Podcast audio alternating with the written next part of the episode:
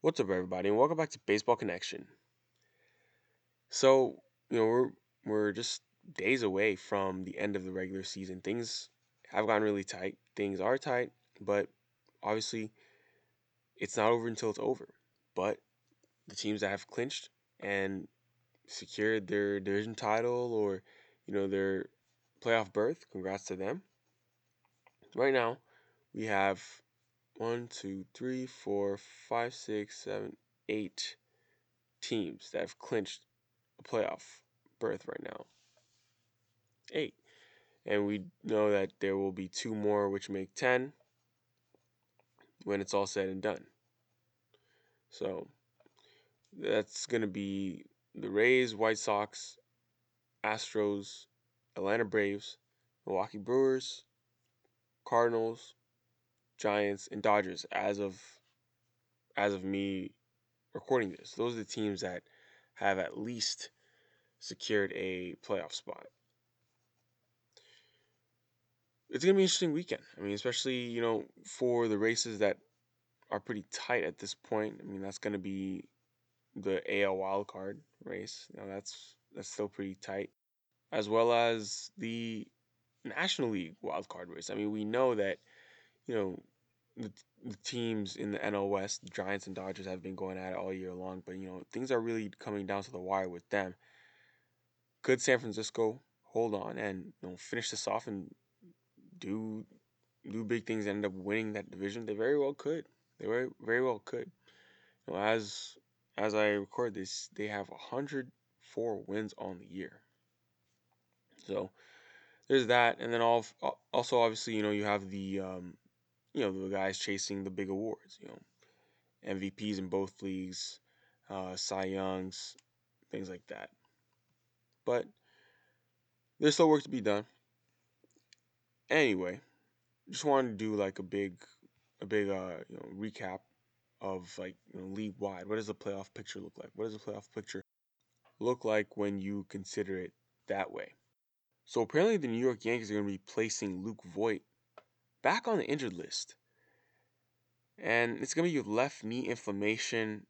He's been plagued by injuries for much of this season. I mean, that left knee is particularly problematic, though. I mean, he actually began the year on the injured list after he tore his meniscus in that knee. That initial stint cost him the first five weeks of the year. Then he missed three weeks between July and August due to recurring inflammation in the knee. And all these health issues have limited Luke Voit to 241 plate appearances in a regular season that's officially been brought to a close now. I mean, they're going to hope to have him back sometime during the playoffs.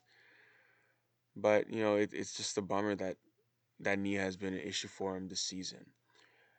But remember, like the first time when this dude went on the injured list, I, I kept telling everyone, I'm like, hey, don't sleep on this guy.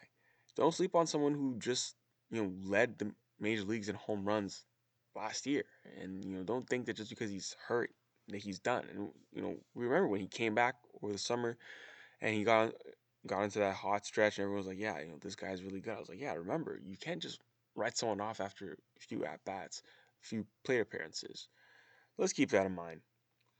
But um, yeah, I mean, New York did acquire Anthony Rizzo for a reason. You know, they got him at the deadline to help to cover for Luke Voit's health question marks. Now the front office is going to have to decide how comfortable they are with Voit's ability to return moving forward. I mean, because Anthony Rizzo is actually going to be a free agent this offseason, and Voit's going to be, you know, entering his second year of arbitration. So whether or not the Yankees are comfortable with Luke Voit's knee to allow Anthony Rizzo to sign elsewhere, that that remains to be seen. That definitely remains to be seen. But anyway, it's not offseason yet. In the meantime, you know, they have a, a playoff run to go through, hopefully, for them. They're going to just pencil Rizzo at first base and Giancarlo Stanton as the DH. That's what they're going to do for now. That's kind of their move. So, you know, time will tell. Time will tell. And in other news, the Angels announced that Shohei Ohtani will not make his final pitching start of the season, although he will continue to hit, you know, these last few games of the year. They're going to rest him. Hey, you know what? Ohtani has been, you know, I I've always kind of uh, prodded at the Angels to, you know, you know, you know, push against the limits of durability and everything, get him out there, and they've done that this year. They've proven that they're willing to unleash this guy, and they did, and now we're gonna see him win the MVP. So really happy for that. Really grateful for that. I mean, he gave us a great season. If he's gonna miss a start here at the end of the season, I don't think anybody's gonna hold it against him. So congrats to Shohei for a phenomenal season. But we're gonna have to wait until until next year to see the rest of them. But that's okay. That's gonna do it for today, folks. If you enjoyed this, please share it with someone who'd be interested, and we'll see you next time on Baseball Connection.